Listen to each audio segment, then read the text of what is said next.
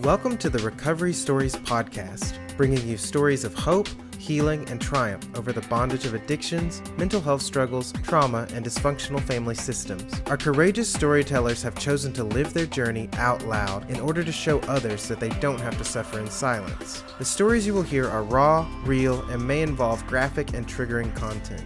This podcast is brought to you by Promises Behavioral Health's rooted alumni community. If you or a loved one are struggling, have questions, or are ready to take the next step, call our admission center at 877 351 7504 or visit us online at www.promisesbehavioralhealth.com. Our team is ready and waiting to answer the call for help.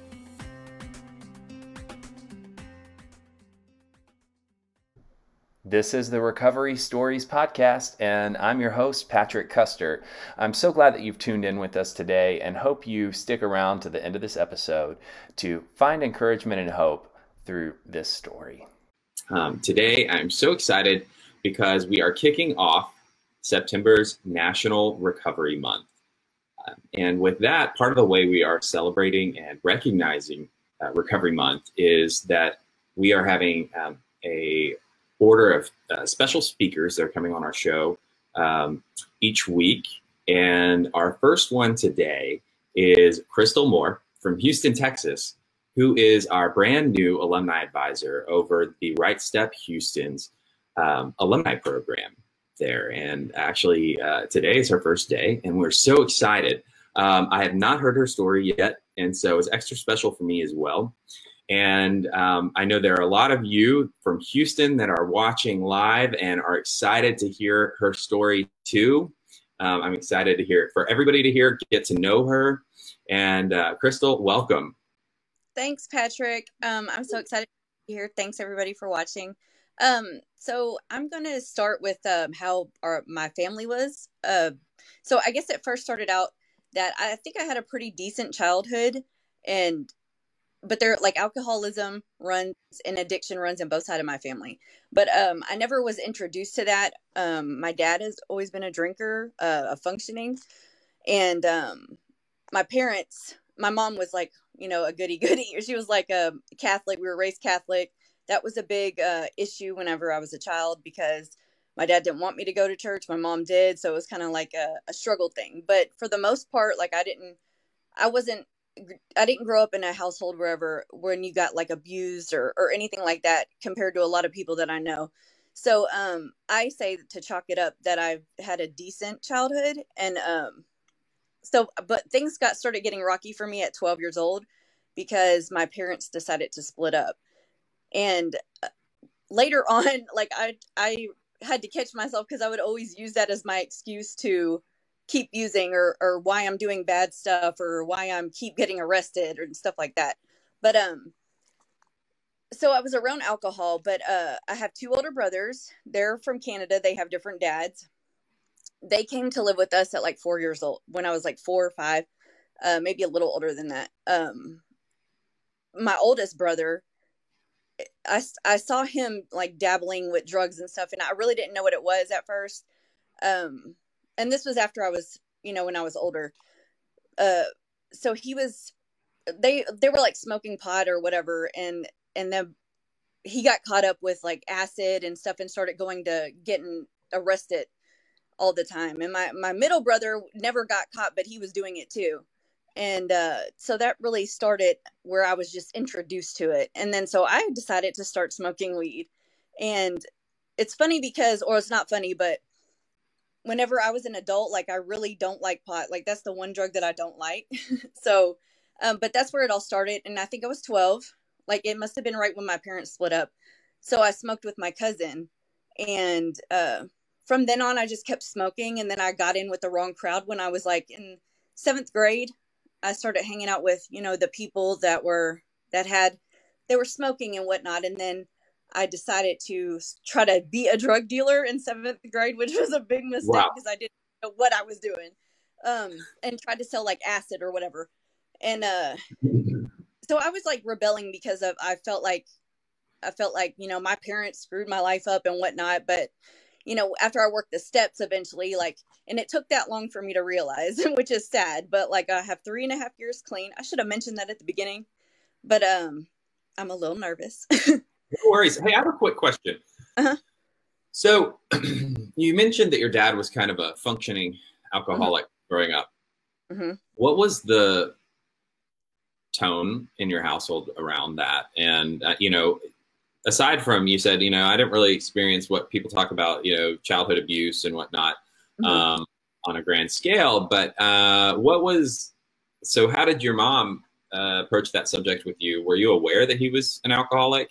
Yes. Um, or was that just something dad did? And uh, yeah, what was that? And, and did that play out in a codependency struggle between him and her?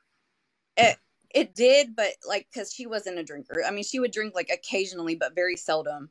Um, but it was, it was toxic in a sense of like verbal, ver- I guess it was verbally abusive. So I, and I didn't, I still, I guess it's because I've heard so many of my friends tell their stories that I just say that like I had a great childhood because I and the thing is is that after they split up I would play them against one another too. So mm-hmm. I was very spoiled. Like my dad spoiled me rotten. And that that came, you know, back to you know, he regretted that later on because that's I'll get to that point though. But yeah, it, it was verbally uh verbally abusive. Like they would always be fighting and whatnot. But not to my knowledge any physical um i didn't see it. But uh so what did you so as far as acknowledging that there was alcoholism going on what was the narrative that you understood at that age? You know was it something that we you you just accepted or was it you know um how were you taught about that? Like what was going on? You know what i mean? What was the perspective that you got from from your mom because clearly your dad's not going to your mom's the one that's going to say hey this is what's going on with your dad.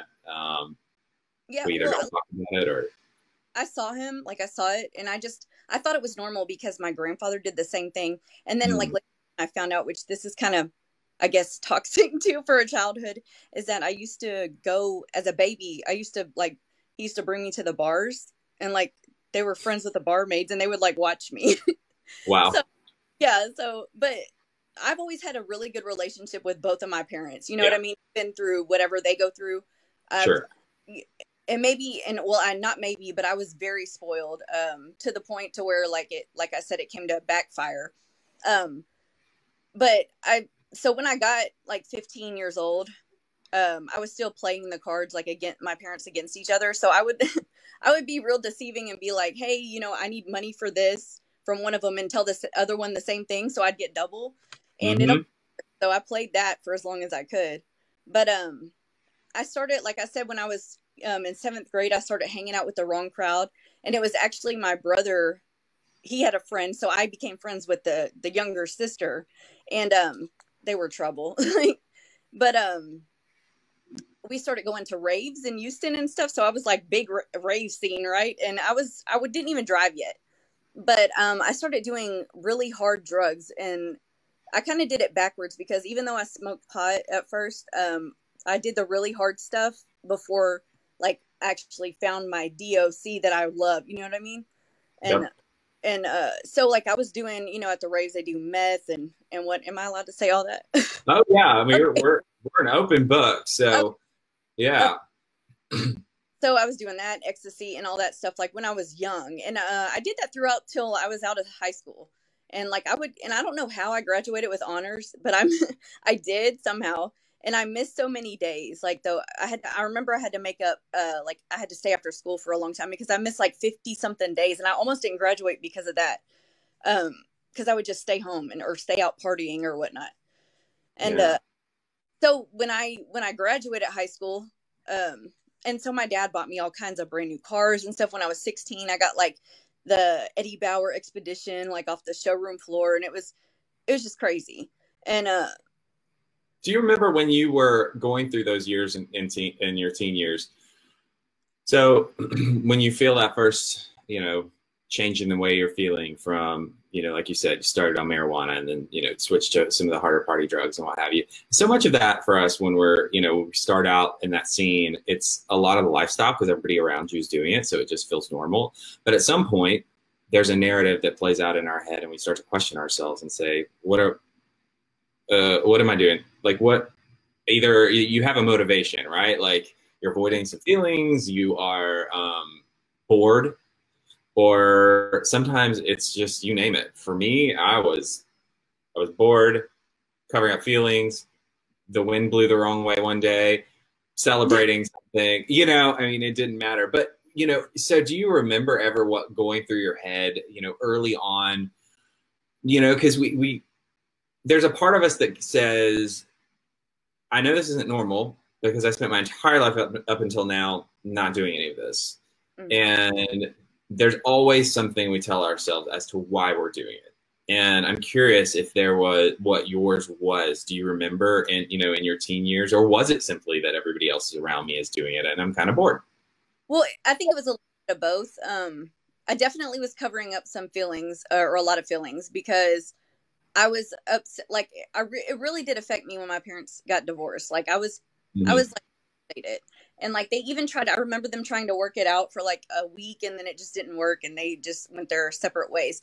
But another thing is that like my mom ended up uh and she she's never said anything to this day but my mom ended up marrying a guy like the day that she got divorced from my dad and like i remember it was like two months after they they actually split up out of the same household and wow. he, the other guy like in, like um proposed to her and i was like i was so upset because i was like this don't make no sense obviously you were cheating on dad but you know i don't have any proof of that it's just kind of common sense is what i'm thinking but uh she never would admit it. So she said she doesn't, you know, she did she doesn't cheat or she didn't cheat or whatever. But um I'm a daddy's girl too, so like that that really hurt me cuz I was like, man, why would you do something like that? But um I was only 12, you know, I didn't really understand everything. Now I'm like I couldn't even picture them together. but um yeah, so it was definitely I think it was more covering up feelings, but then maybe it was like another reason like to fit into the crowd, you know? Sure. Like you know, just to fit in and be cool or whatever. And yeah. uh, so so I did that, you know, and then eight I was 18 and I started um well I was about to graduate and so I it must have been 6 months after I graduated is the first time I got arrested and it was for uh possession and it was Xanax. So and uh, I forgot to mention this but like when I was like starting at 12 like I had uh this this cyst on my tailbone and I so like I remember getting pain pills from the doctor, you know, but like at that age, I really didn't, you know, I, I just took them as, you know, I needed it or whatever, or my mm-hmm. dad gave as, you know what I mean? But, um, cause it, my point is later on, that's my DOC. So, but when I first tried it, I was like, eh, you know, I'd rather do the other stuff, you know, and yeah. I don't, I'm not sure, or I can't remember if that was like, I just did other things to fit into the crowd because like on the rave scene, you know, that's like meth and ecstasy and blah, blah, blah. Yeah. And so doing it, so we're doing it together. And um, so yeah, I got arrested for possession of Xanax, and uh, I ended up getting that case dropped because my dad had a friend that's a doctor, and how convenient is that? So he was like, "It's mine," you know. And so we showed the the lawyer got it dropped. Okay, so my dad always bailed me out of any situation that I was in, which which it, maybe it it would have been different if he didn't um, we all have that primary enabler, you know. Yeah, yeah. And my was like the one that I like. So, so my dad would always bail me out, but he was the one that you couldn't get anything past either, right? Because he's done, he's been there and done that. Um, my mom grew up in Canada, so like she, she's with nine brothers and sisters, and they were raised Catholic, like I said. So it was a whole different, you know, situation for her. But um, my dad, I couldn't get anything past him. It's like I felt like he had a radar detector and he could like pinpoint any drug that I was on at the time. But yeah. um, I'm very naive, so like I took advantage of that. So I would stay at my mom's house whenever I wanted to go out and go party all night, and uh, yeah, it was very very deceitful. So um, sure. Once you get in the system, like I always hear people say, once you get in the system, like and get in trouble, that you never get out, and that's kind of like how I feel is pretty much what happened. So uh Mm-hmm.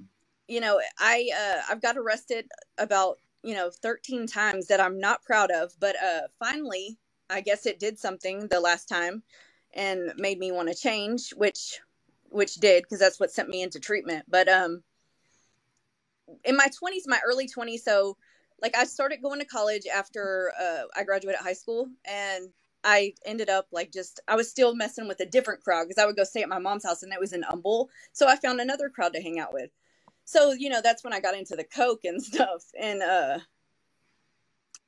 yeah, I went to college and I dropped out. I remember I dropped out and I got the money sent back to me and then like I I turned in my books for the money to go buy drugs and then I lied to my parents and they were looking for the books and like it was just crazy. So uh I got arrested again shortly after that, and and I don't I've, I don't even know what what the dates are of my arrest, um, except for the most recent ones that I'll get to. But uh, I got arrested the second time for theft for stealing at a store. Okay, and um, it, it's sad because a lot of my uh, arrests are theft related charges because that's how I got my my drugs. Because when I started getting in trouble, my dad started cutting me off like of money. Mm. and I still had a car, so you know, but I was like, it was crazy, Patrick. I was like wrecking my cars, like, and I had nice cars. I kept wrecking them. I mean, I was just, I was very rebellious, but yeah. I would always use the excuse that my parents did this to me because they got divorced. You know what I mean?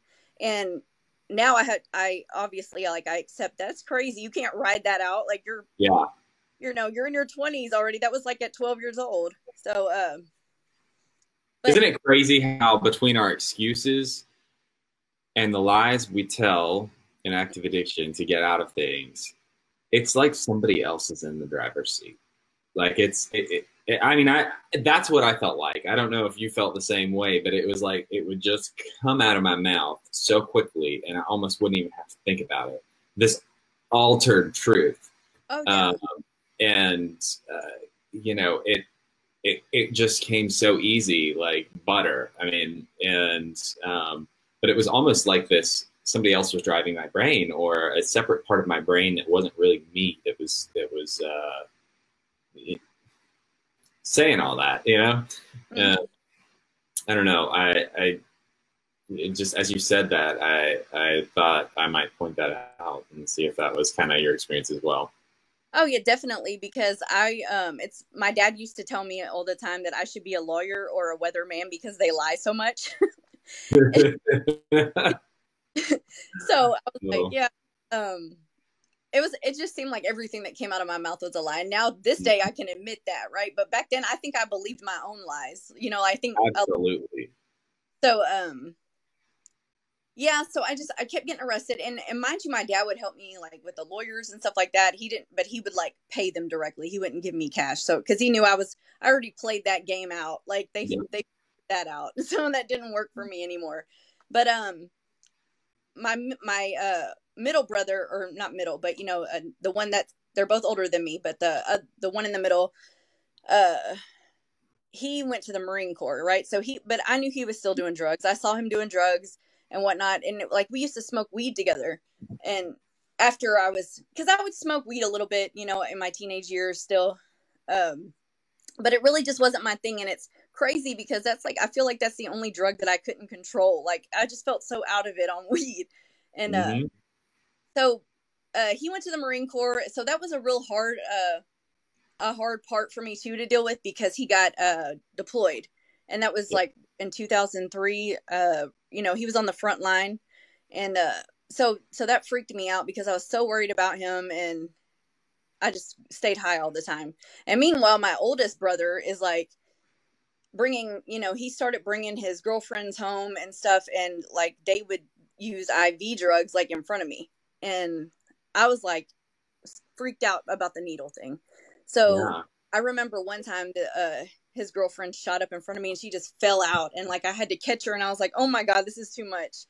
But um so my brother was uh, was a really really bad IV user um meth and he uh it's actually crazy because his out date of prison is my sobriety date. So um he he was in and out of prison though. So I saw a lot of that and uh, uh like, you know, I see we would find syringes everywhere around the house and it was that was crazy. And was uh, that part of your justify? Sorry to interrupt you here, but I, I kind of a related question. Was that part of your internal justification, thinking like, you know, this is a phase that I'm in in my life. I'm just having fun. I'm not anywhere near like drug addiction is what my older brother does and is. I am just in this little phase and it's manageable and when I'm ready, I'm going to grow out of it. And is that kind of like the narrative you? Definitely, because um, I would always tell everybody like this was my bragging point is that oh I'm not I've done every drug right? And I haven't nothing has got a hold on me. I'm not addicted. Like I can easily stop anything. And I did um, until I got on prescription. Mm-hmm. you know um, and found out that I do have an addictive be you know addictive personality or whatever uh, and but it, I always bragged about that. I was like look I can stop doing anything. Like I didn't have any type of like side effects or withdrawals from any of the other drugs that I you know the hard drugs. So i figured if i could ba- bypass all the hard drugs and be okay that i would be good. So um eventually like i kept getting arrested. I kept getting bailed out you know uh it was misdemeanor stuff. Then i got in trouble and i caught a forgery charge which is a felony. And uh it was straight probation that i did. And i completed the probation without getting arrested but it's going to be on my record forever and that was about 12 years ago excuse me and uh so I did all that, and then my brother was in and out of prison. Um, I was still trying to like do good and work and whatnot, and I could not hold a job for very long. And then uh, it was always like fast food places because I had that that charge on my record, right? So I would use that as an excuse now. Like that's okay. Sure. I can't even look for a job because I have a, a felony. They're not mm-hmm. going to hire me. You know, like I would use I would play out these things. Like so, I was still you know in that that state of mind that i you know could lie my way out of everything or just make excuses for everything because you know that's what we're good at and um yep so you know that didn't get me very far but uh i remember i went to the first rehab i went to was uh west oaks in houston and it's it's kind of like it's a hospital if people in houston know what it is you know they're like ugh that place because it's it's kind of more psych than drug addiction mm-hmm. but so i went for detox um because I got I totally skipped this part, but I started when they were Houston was good with the pill mills and stuff. I used to go doctor shopping because I started like sure. you know you know what I can do. I'm getting in trouble, so I had to find a way out to get high. So like I'm on probation, I have to get something prescribed to me because they're going to drug test me and I can't pop for anything. So that that started my my big downfall into addiction because I got hooked on pain pills mm-hmm. and mm-hmm. that is the worst thing I've ever you know encountered. Mm-hmm I was taking like up to a hundred perks a day, and wow. you know, I my tolerance is so like horrible. Like you know what I mean? Like it just builds up so quickly. Yes. And so like I mean, we would pay people to go to the doctor. Like that was when they didn't check your record either. So it was so mm-hmm. easy to go to as many doctors as you wanted, and you know hit the pharmacies, and it was crazy. So I, you know, they started shutting the doctors' places down, right? So they started, you know, arresting these people and, and closing all the pill mills. So they were like really hard to come across. But I'm like really bad into this addiction. So I started like buying them and stealing and stuff for eh, like, you know, stealing at stores to like pay the the pill lady so I could get some pills. And um then then it just got so dry that nobody had any. And that, then i decided i was like oh my gosh I, I need to go get treatment. Like i need help because i can't deal with the withdrawals. So I went to West Oaks and I got prescribed Suboxone. And I thought that I was sober this whole time. And I'm and I have nothing against maintenance programs, but for me I you know, I I felt something from it. Like I got a euphoria from it, but I would never admit that while I was taking it. Um I was always like, yeah, that don't get you high. It keeps you from getting high, right? So uh I ended up staying on Suboxone for 9 years. I didn't go back to pills. I didn't relapse, you know, and go back to pills, but I just stayed on Suboxone. So when I got in trouble again, I got two felony charges within two weeks of each other. And uh, there were different counties. So I ended up being on felony probation in two different counties. And they were trying to, Liberty County is where I live, and then one in Harris County, um, which is Houston. And uh, Liberty they were trying to i had to do like polygraph tests for these theft charges because they they were felonies now i had you know misdemeanors they added up because i had yeah. more than three charges so you know and that's nothing that i'm proud of i'm very like ugh about that but it's part of my story and it, mm-hmm. it's part of where i'm at right now and um i remember when liberty county so i was on both of them they were like a month apart right so I got arrested within a week, but the you know like I got sentenced within a month apart. So I was gonna finish both of them around the same time, and uh, I kept failing these polygraph tests, right? And it was like the drug, if you fail one question, you fail the whole test. And it was about the drugs. The question about the drugs I kept failing, but I was just taking my prescribed drugs, right? And Right. then, but, um, my uh, PO was like, okay, you keep filling these, you know, what's going on? And uh, she's like, how long have you been on Suboxone? And so I was like, almost nine years. And she was like, holy shit, you know, like, can I say that? So that's exactly what she said, though. Okay. And, um, This we're hey, we're real on this. Uh, and, on um, so so she went and, um, told the chief of probation, and he's like, okay, you have two choices. You can go to Safe P, which is like a re a treatment for, it's like a two year prison thing, right? mhm, Like a, a prison type of treatment. sure. Uh, or you can and or or you know you can go to a different treatment and so i begged him like if i go to like a private you know pay with my insurance can i go to a, a rehab like i'll go and and to be honest with you like i was so like i had so much resentment for my po but now i'm grateful that it happened because i know that i needed deep down i knew i needed to get off of it and i could have fought it probably because I wasn't abusing the Suboxone. I was just taking it, right? But I I was hooked on it. And I know that I shouldn't have been on it for that many years. So like I just knew that deep down. But if this wouldn't have happened, I probably would have never gotten off of it, to be honest Mhm. with you. And Yeah. and it's like a lot of people take they're on the MAT program, right? And they take it because they actually have pain that they have to deal with. And I didn't. Like so I was faking that. Like the doctor was like, How's your pain scale? And I'm like, Oh, four. You know, so he would keep giving it to me. And um so like there are people that do need it you know and you know it helps them you know and it's a good good compared to like taking a bunch of pain pills so um Yep.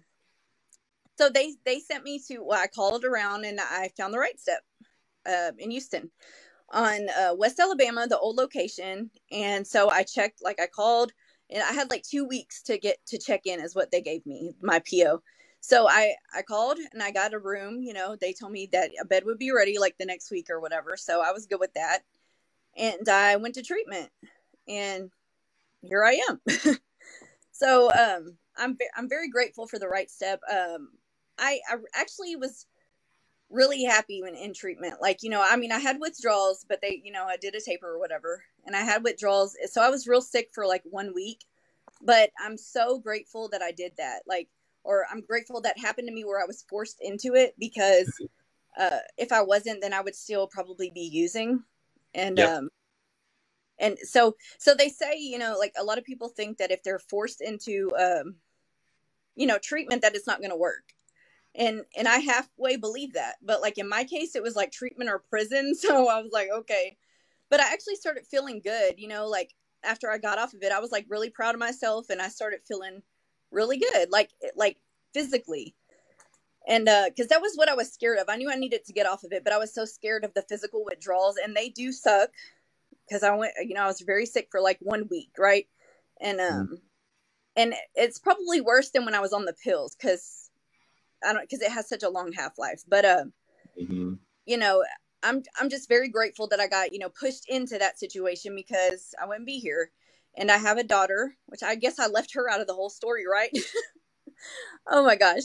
But um i had a uh, i got pregnant when i was 26 and i had my little girl. Actually her birthday was just two days ago.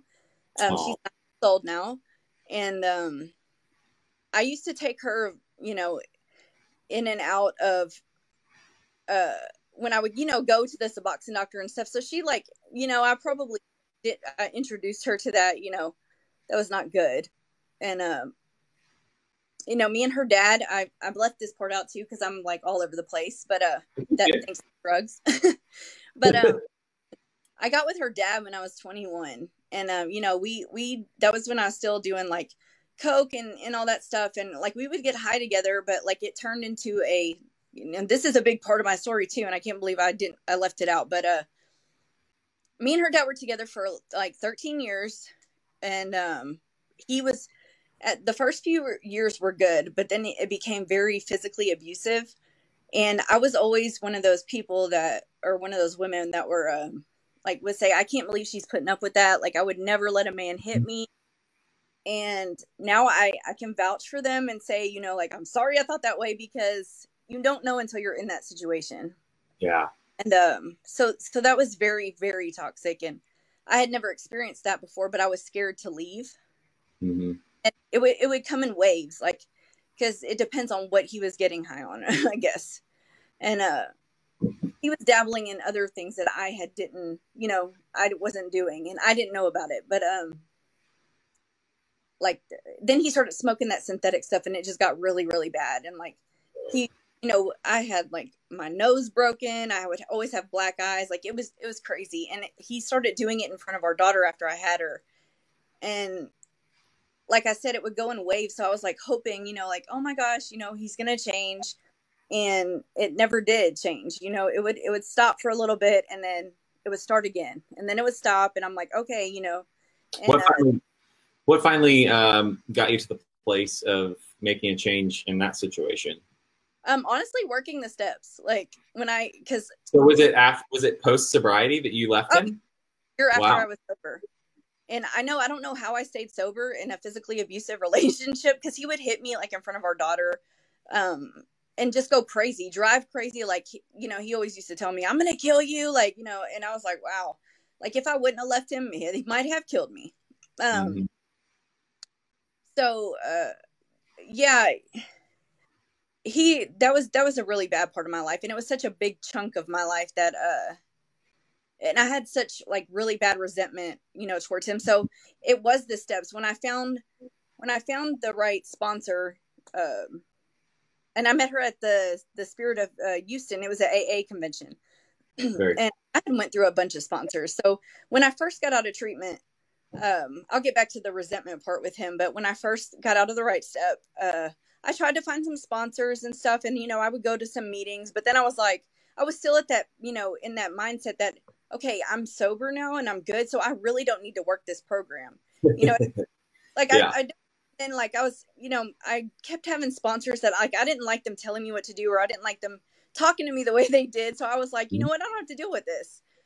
And then I was like, I would play like play the card of like, okay, y'all have these 12 steps, but like and they say God or higher power in them, but like I have no connection. I've always believed in God, but I don't have like a relationship with him. You know, like I always just prayed and I always say this when I share my story or anything. Um I always say that the only prayer I used to pray was like, please let the dope man be home with some pills, or like, please let the doctor not run my driver's license, catch all the other doctors I've been going to. You know, so it was all all the wrong prayers. But um, so like my sister introduced me to her church, okay, and uh, this is in Baytown, and I I started going, and then I was like, man, this is great. So like I started going to church every single week. I got on like the serve team and and whatnot, and you know, it was I just found like that church is where I'm supposed to be, and you know, church is not for everybody, and that's cool. But um, I was really happy. It's a non-denomination church because I still had that like effect from the Catholic Church when I was younger, and I didn't agree with it. And no, nothing against the Catholic Church because my whole family in the North is Catholic, but that just wasn't for me Sure.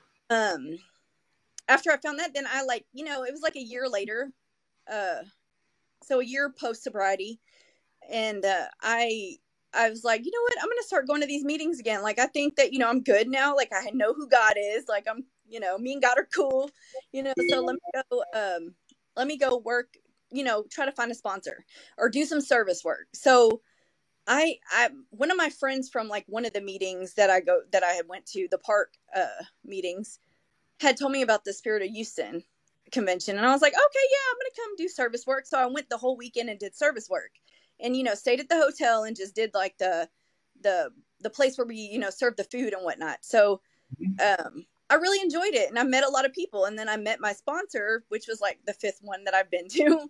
I mean, been through and um she's amazing so like i'm so excited because like you know we we went to like the church that's under this she went to the church too and they're like under the ark which is like this group of churches that are run by you know the ark and so Mhm. they're all related to make it make sense i don't know how to explain it but um she went to like the church that my pastor is best friends with her pastor so i was like wow this is crazy so um i started talking to her and I was like, man, will you be my sponsor? Like, this is great. Like, I feel, you know, like we would be a good match. And so, like, that's the first sponsor that I went through, you know, and we actually went through the whole 12 steps. Mm. And, um, so I'm, I'm super happy about that. And then I started sponsoring women and, um, I love doing service work. I'm on the Spirit of Houston committee, or or this year I haven't been because of work, and we're not having a convention anyway because of the pandemic. Sure. So, so um, yeah. So I'm really involved in service work. I love it. Like um, I do uh, service work at the uh, CA convention for Cocaine Anonymous because that's my home group. Uh, and I'm I just I love doing that though because like there's something about service work that and I used to be like I'm not doing any work without getting paid, but service work really like feeds your soul. Like Isn't that the truth? I love it, and um, you know I love trying to help others and reaching out to others. So like when I'm asked to do something like like lead a meeting or come tell your story, I always like you know told myself like try to if your you know your schedule lets you you know try to just not you know turn any of that down. So if somebody asks me to lead a meeting i'm like sure you know be, just because like that's what i need to do.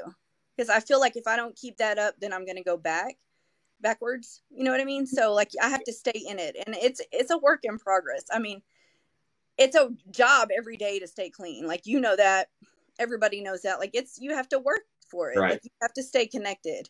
And i've grown to know that like i'm glad that i found my church family but i'm glad i found my recovery family as well you know and because because i need both of them and if i don't work the steps and i don't keep in contact with sober contacts then i know that i'm starting to slip. So this um this whole virus thing that's been going on this year has put i think everybody into shock. So Yeah.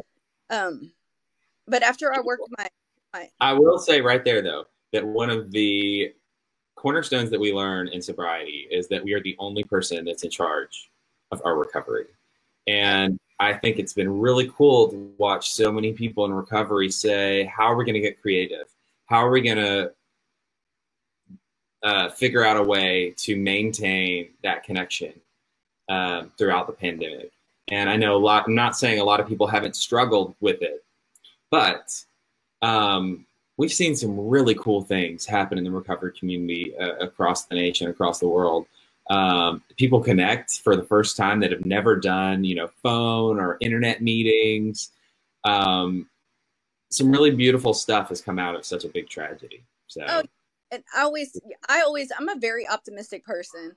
So I try to really stay positive about everything. Um, you know, and just try to keep negative vibes away from me because, you know, I just don't need that bad juju anymore. So, Yeah. uh, I, I try to like, you know, just keep pushing and be optimistic and stuff. And I'm very grateful for my job at the right step because, uh, I think that's gotten me through this whole this whole year too because it's kept you know it's kept me engaged even though like you know my work is work that's different from my recovery stuff but Yep.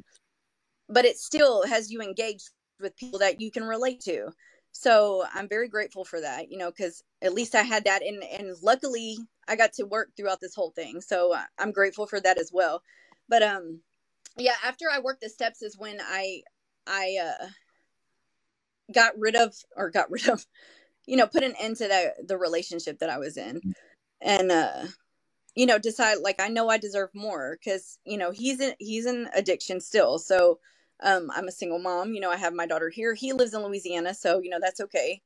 Um but when i made the you know i i made amends with everybody that's when i started feeling like really good.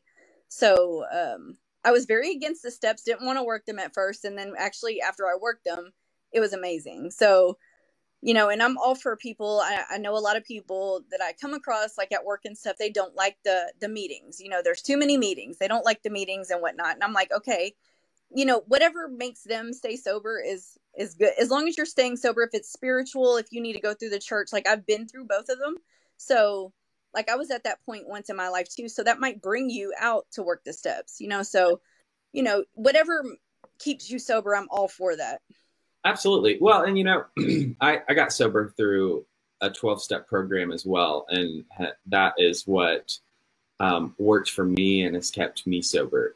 And um, I think part of that for many of us who do get sober in the 12 steps, um, and, and really, I'm just speak for myself. I was very headstrong in um, thinking that, you know, really 12 steps was the only way, mm-hmm. you know, people who weren't practicing 12 steps weren't really sober. And um, I've, you know, through uh, working in recovery for so long, uh, gotten to, um, you know, just have my perspective changed by a lot of lives that have, uh, you know, gone through smart recovery, refuge recovery, celebrate recovery.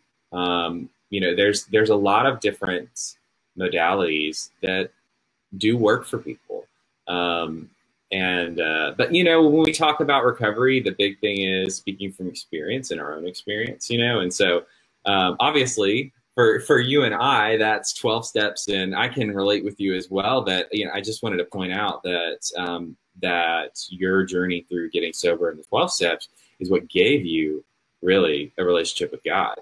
And um, you know, for me, I was I was raised in a church. I mean, in the South, we were at church always Sunday night, Wednesday night, prayer group Monday nights, and a sprinkling of special events throughout there. Like I, I was raised in it, but mm-hmm.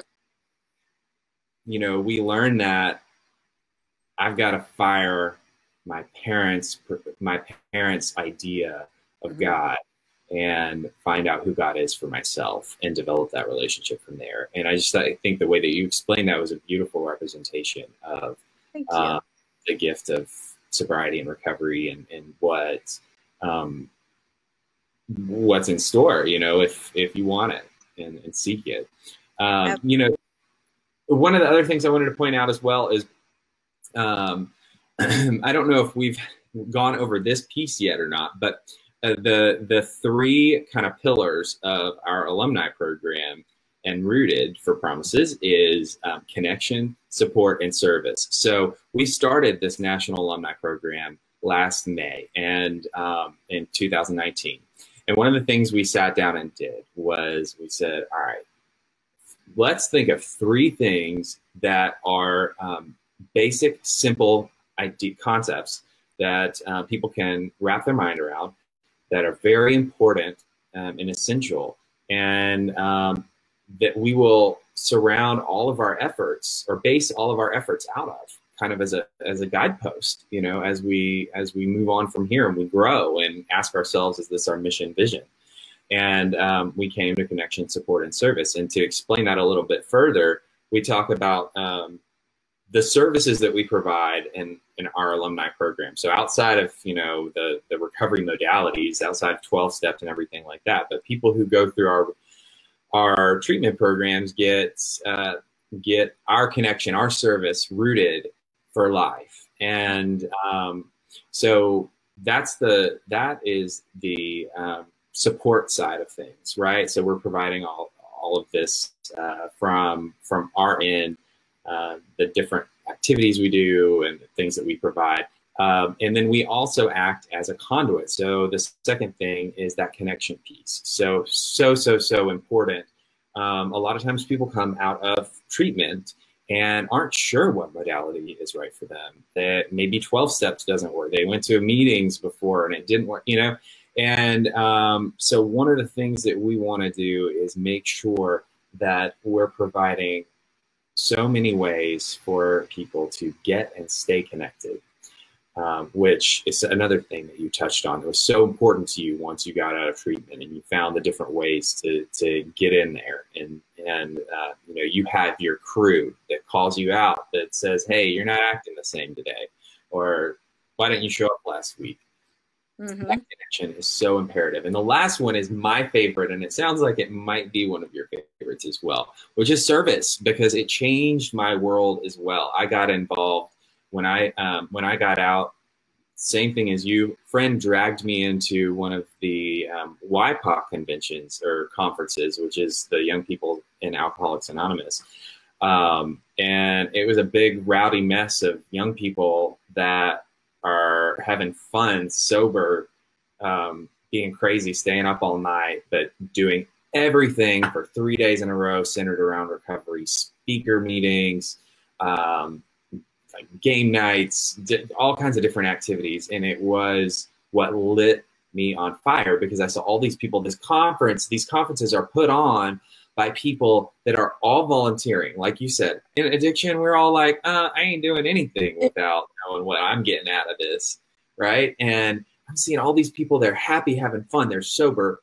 They're doing everything on a volunteer basis, and like, what on earth is this? The energy of those conferences, whether it's YPAA or you know your your regular adult conference, you know, mm-hmm. uh, most of the big cities have these.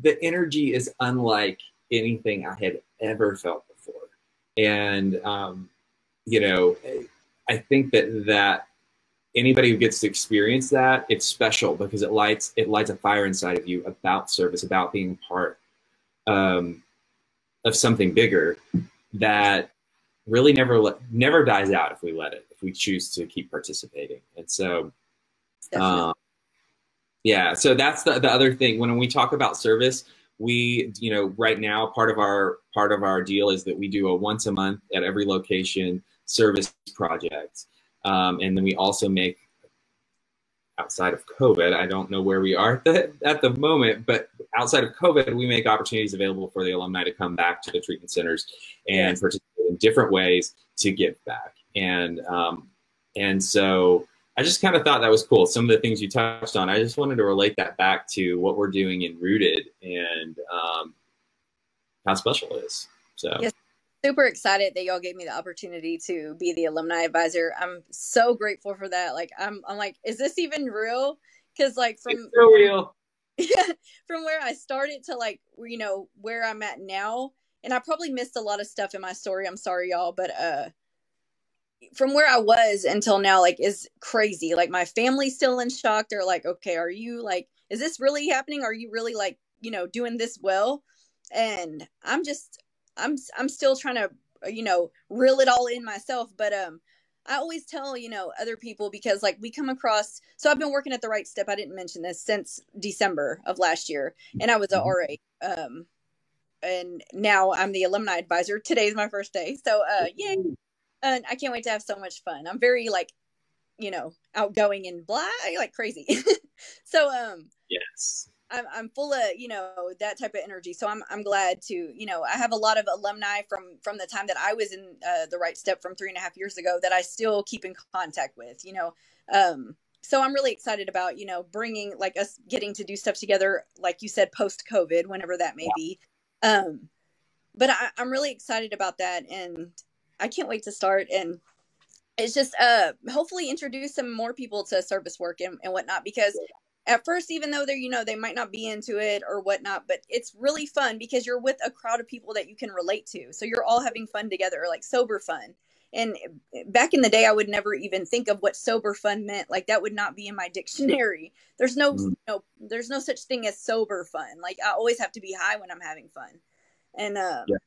but now it's What's great. the opposite. It's the opposite of like when we're in that lifestyle of um, uh, self-serving, instant gratification, and what have you.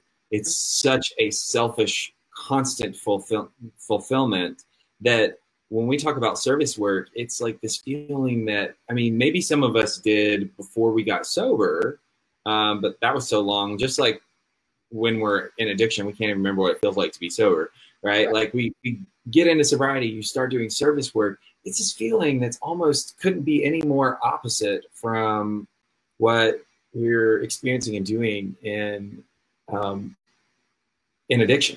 And you almost can't put words to how how how fulfilling it is. I, it, I absolutely agree because I, I do service work for my church as well. So like and I think I probably started the church first because you know, like I said, I was I was doing my whole spiritual thing for a year before I got back into the the mm-hmm. room and, and started going to meetings and whatnot. And um, I just love how many connections I have. So many friends. Like I can't stress that enough to people to get out there and like just get connected with other sober people. And like there's meetings out there that are not bland. There's meetings that are fun. Like my home group I think is hilarious. Like I think they're they're great.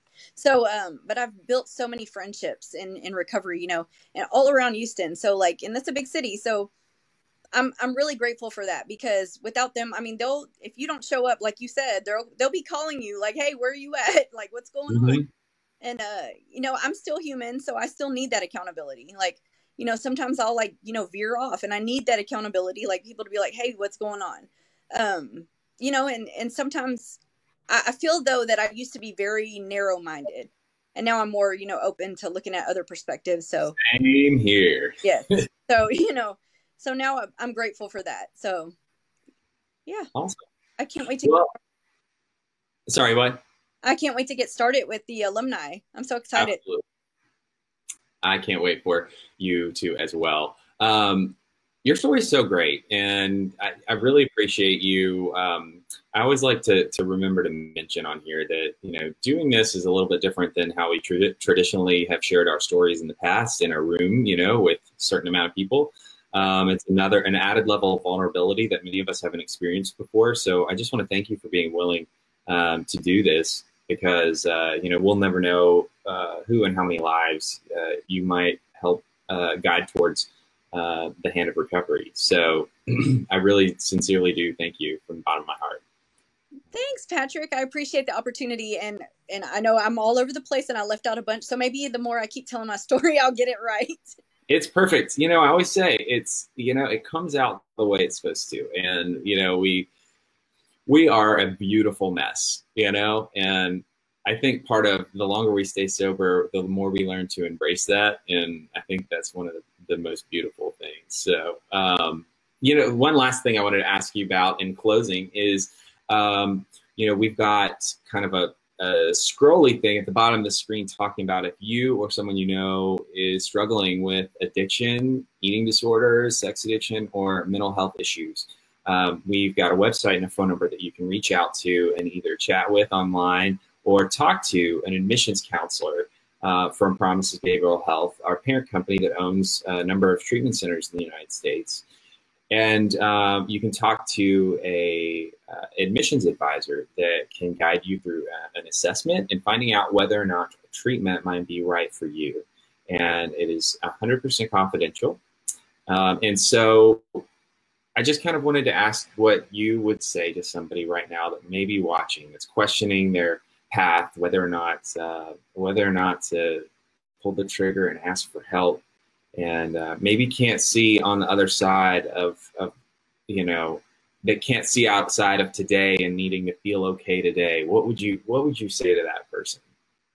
Um i would i would just tell them like you know deep down you know there's at least for me there was a gut feeling that like i knew what i was doing was wrong and i needed to reach out for help but that's the first step. The first step is that's the hardest part is the first step is reaching out but nobody the advice I would give is nobody is going to look down on you. There, I mean, I always try to relate to the clients and be like, no matter how many, how much I'm clean, because I only have three and a half years, and I and I'm say that like only, but you know, a lot of people have a lot more time. But no matter if you have three and a half hours or three and a half years, we are all same. We're the same. Nobody's better than anybody. So like, right. just don't get discouraged and don't think that you're, you know, gonna disappoint anybody because you're not. You know, we always think that we're we're fooling everybody, you know, when we're high, but you're not. You're just fooling yourself. And um, you know, so that's a positive thing. If you need to reach out for help, that's the first step.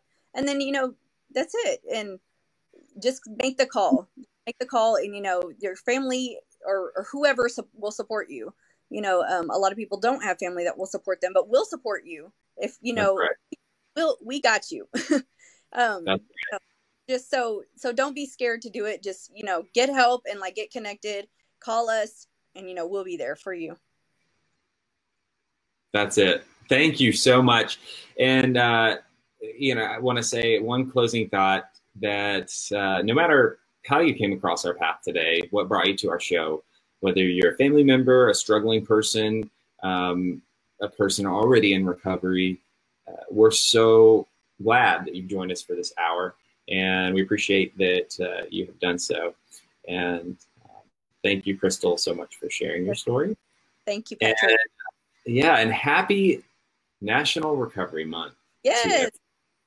Happy that, Month. Thank you yeah, all.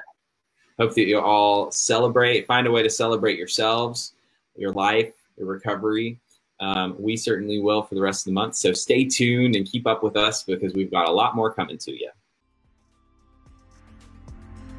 For more information on today's episode, check out the show notes. Recovery Stories is brought to you by Promises Behavioral Health's rooted alumni community. If you or a loved one are struggling, have questions, or ready to take the next step, call our admission center at 877 351 7504 or visit us online at www.promisesbehavioralhealth.com. Our team is ready and waiting to answer the call for help. Whether you're watching on YouTube, Facebook, Instagram, or listening on Spotify or Apple Podcasts, please share with your friends. Follow, subscribe, and leave us a review. We are grateful for you and hope that you have been encouraged by today's episode. As always, remember you are only one decision away from a completely different life, and it is never too late to start loving yourself.